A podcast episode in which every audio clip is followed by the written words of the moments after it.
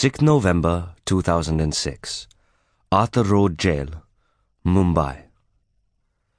Early in the morning, prisoners at Arthur Road Jail had organized a Shiv Puja, for which every individual had to have a bath before attending. There was a long queue for the community cleansing near a cemented pool filled with municipal water. The inmates filled water from it in plastic buckets allotted for the purposes of washing clothes, drinking water, and for their daily ablutions. Precisely a bucket a day.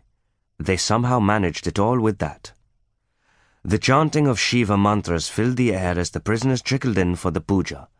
A Shiva idol was placed on a wooden platform and incense sticks burned below. It wasn't only confined felons who attended. The air of devotion and piety surrounding the Shiv Puja drew in free roaming security men as well. Everyone came with the firm conviction that Lord Shiva would cleanse their lives of misery and replace it with freedom and happiness. After all, Shiva was the most powerful god of all. As the chanting from the arti filled the air of the prison complex, a trail of smoke escaped from the cell of Abdul Karim Tunda. It rose high into the air and dissolved in the sky. By the time the security personnel spotted the cloud of smoke coming out of Tunda's cell, it was too late. His body was found in the cell, charred. Abdul Karim Tunda, the prime suspect in the Mumbai serial train blasts, had been arrested at Mombasa in Kenya and was extradited to India on 27th August 2006. Abdul Karim earned his name Tunda after losing his left arm in a bomb making accident in the mid 90s. Nevertheless, he came to be one of the top explosive experts in the terror circle.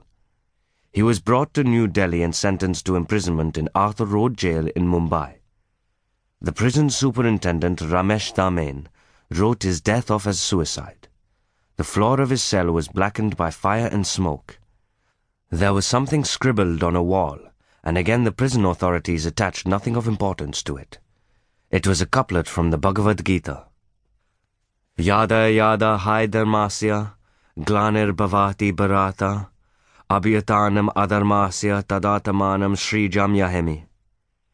Whenever there is decay of righteousness and the rise of unrighteousness, then I manifest myself. It was the morning of 6th November when Abdul Karim Tunda the most wanted terrorist lodged inside the Arthur Road jail complex, died.